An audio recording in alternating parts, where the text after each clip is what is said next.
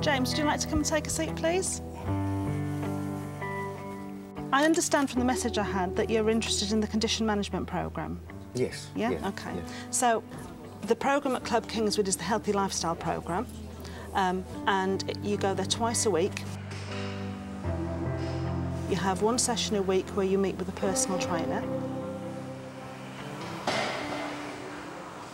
Coming to the gym has made me mentally strong. Knowing what I know now, um, I think everyone should be prescribed gym membership. I was struggling with day-to-day activities. I was almost under my, my wife's care, really. And um, now uh, I live my own life. I've got the will to live. That's, that's the thing, and it's given me that back. Motivated me. I want to do something with life. I can't do a lot, but providing I pace myself, I can, I can achieve just as much. It, it changes your mental attitude. It makes you think more positive, you know, and you can do anything. If I can do it, anyone can do it.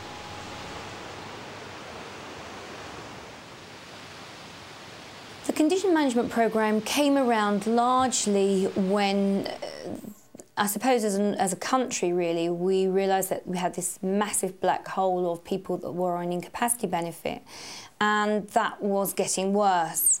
Uh, and so there was a move by the Department of Work and Pensions to look at what proactive actions could we take to try and see whether some of those individuals could have a chance to go back into the workplace. So our role is around lifestyle programming. It actually involves everything that you would consider to be part of lifestyle. So it's underpinned by physical activity, both within places like gyms and leisure centres, but also very much about what individuals can do for themselves at home. But it also looks at everything to do with lifestyle. That would include diet, eating healthily. It would include sleep patterns and the importance of those on overall health. It would very much focus on mood, depression and anxiety and the impact of that upon health, long, long and short term. So it looks at all of those different facets and pulls them together in a six to ten week programme.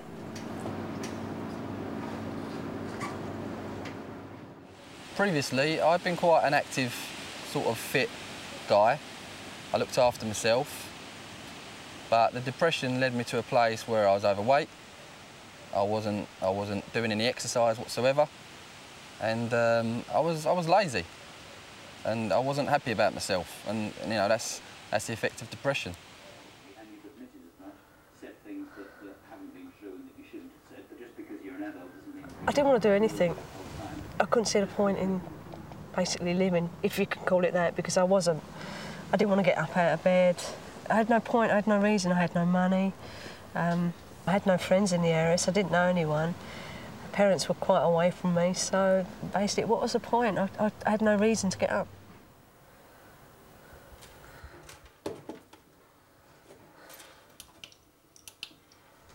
I got a long-term illness, and being out of work for so long, I, you get into like a depressive state. And I had regular visits with my job advisor, and this scheme came about, the C M P, and my advisor felt that I would actually benefit from this.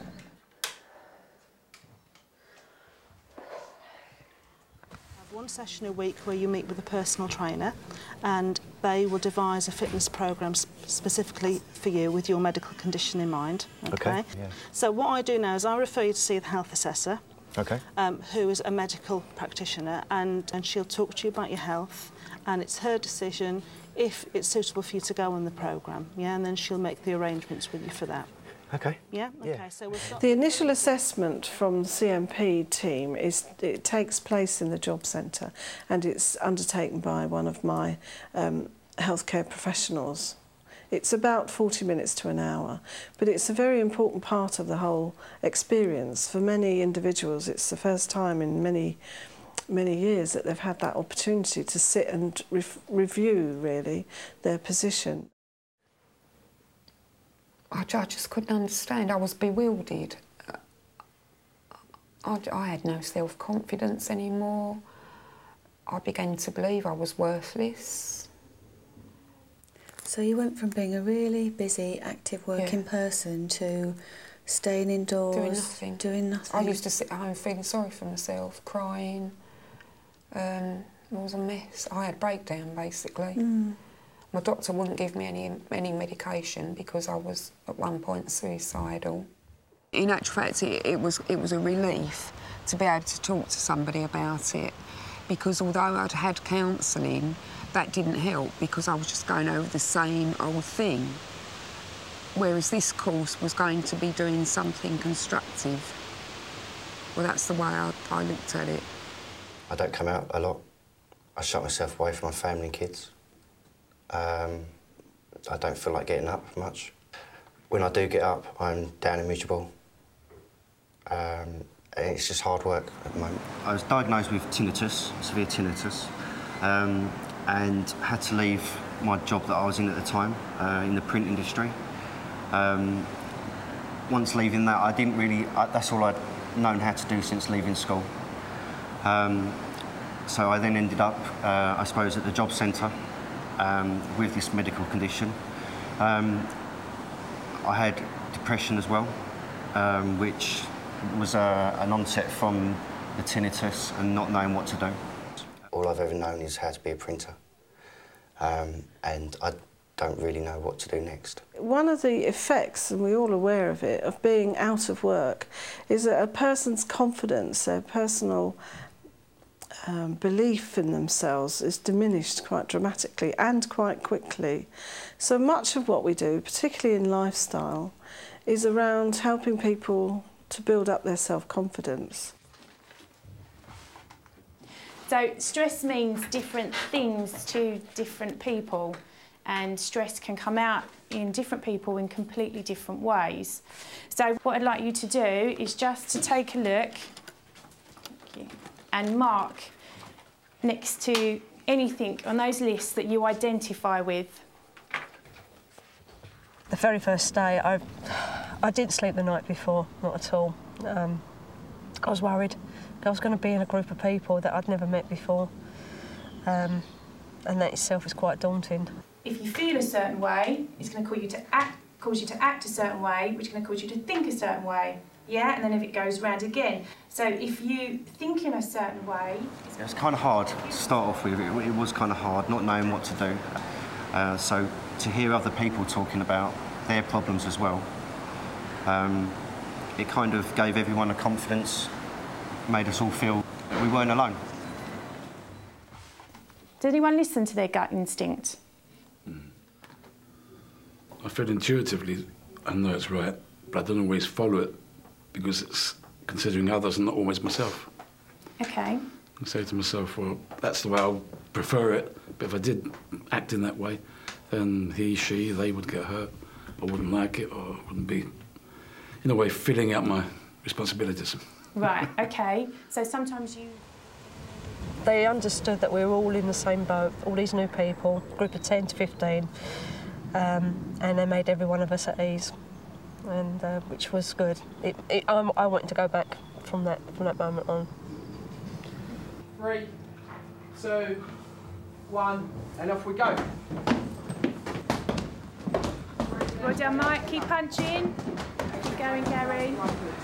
By then being given the tools to then help yourself, that is, like with fitness and the health side of things, then being shown the, the gym and the equipment, uh, it then it gives you um, it gives you that that there is light at the end of the tunnel, sort of thing.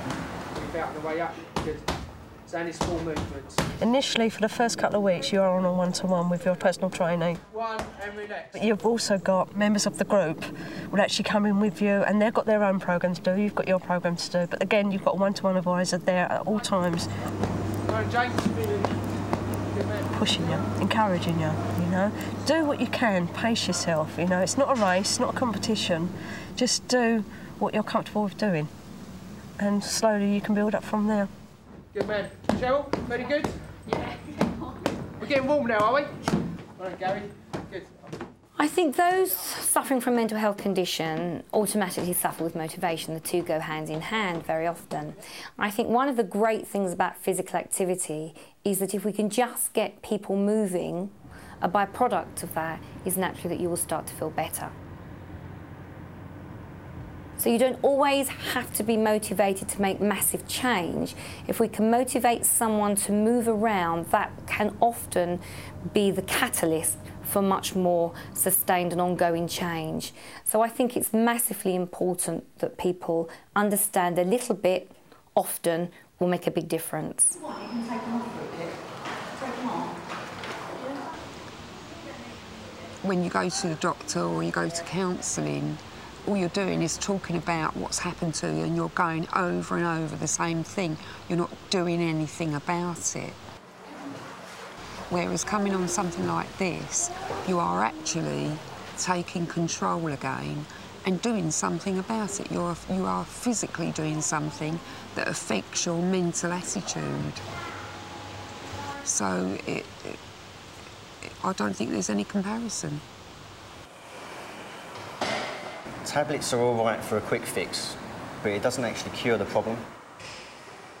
For myself, when I started on the course, um, I was on tablets um, and didn't like them. I was taking them because I had to and I was told that they would make me better, but didn't want to take them.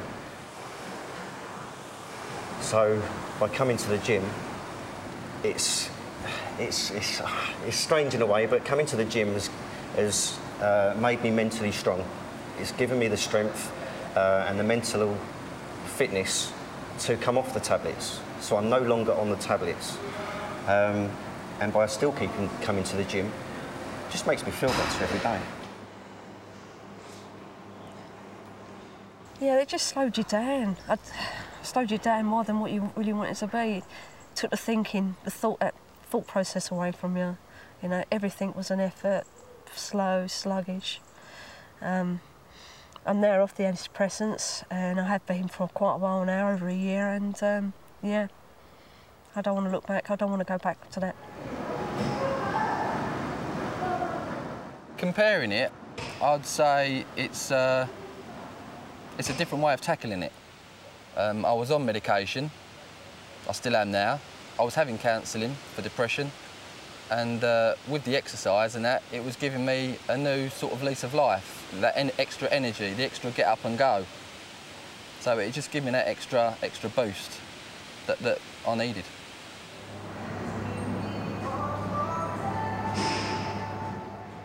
Our experience has been that people generally are not happy taking medication. And I think that people are able to come up with some coping strategies themselves that they're able to use long term. And whilst we don't say instead of medication, we are very often working together with medication. I think there will be more and more research around the need to develop programs such as ours and not always rely on pharmaceutical interventions. Recent guidance to G Ps is to discourage prescribing antidepressants and to consider exercise on prescription, and there's quite, there, there's quite a lot of evidence to support the effectiveness in um, managing anxiety and mild to moderate depression. Maybe now you need to start building in activity, physical activity, into your daily lives. Yeah? Because exercising regularly can help with stress release. When, you, when you're active, and remember when I say exercise, it doesn't necessarily have to be in the gym. It can just be being active. Maybe, I don't know, every weekend take the kids out playing football. I think one of the important elements of participating in a lifestyle programme is that you are not steered necessarily towards joining a club. For me, that would be a failure of this programme if that were the case. What we do is signpost to local activities, of which leisure centres are one. But there are things like green gyms, there are rambling associations, there are free classes put on in local communities, there are college events. There's a whole range of things. What we want to do is to impress upon the person the need to remain physically active. How they do it is up to that individual, and what we would want to do is guide and show them some of the different ways they might be able to maintain that. Hello James, you all right? Yeah, not too bad, thanks Ben. Yourself? Yeah, not too bad, not too bad. I, I never thought I'd be able to do it, but I've then been able to turn something that I enjoy into a career. Uh, so once the C M P course had finished, I still kept on coming to the gym myself, um, and then looked at doing courses uh, to, I suppose, um, emulate like what my tutor had done for me. I've done my level two. Your gym instructor course, yeah, gym instructor course, yeah. yeah. Uh, and I'm now moving on, going on to level, level three. three yeah. After seeing how he helped me, it gave me the uh, the push to um, become a trainer. From that, then take more more exams, sit more exams, so then I can then hopefully one day be a tutor.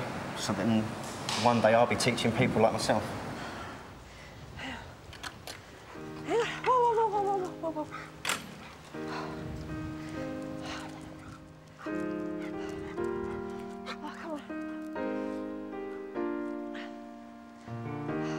It's, it's what's in here. You, you need to get out. You need a, a different structure of life. You need to see people. I just look forward to coming up from a swim. I cycle up here. Um, it's just made me a new person. You can come off the tablets. You can get hold of your life again. And if anything, you can become a better person than you was before. Now go to the gym, at least once a week, at least, is my target. I now uh, have a hobby. I go out and do these um, spooky nights, like most haunted nights. You know, I've, I've made a uh, new set of friends um, of all walks of life. Absolutely brilliant. I'm just looking forward to everything. It's made me want to look forward. You know, there is something out there. Come on, come on.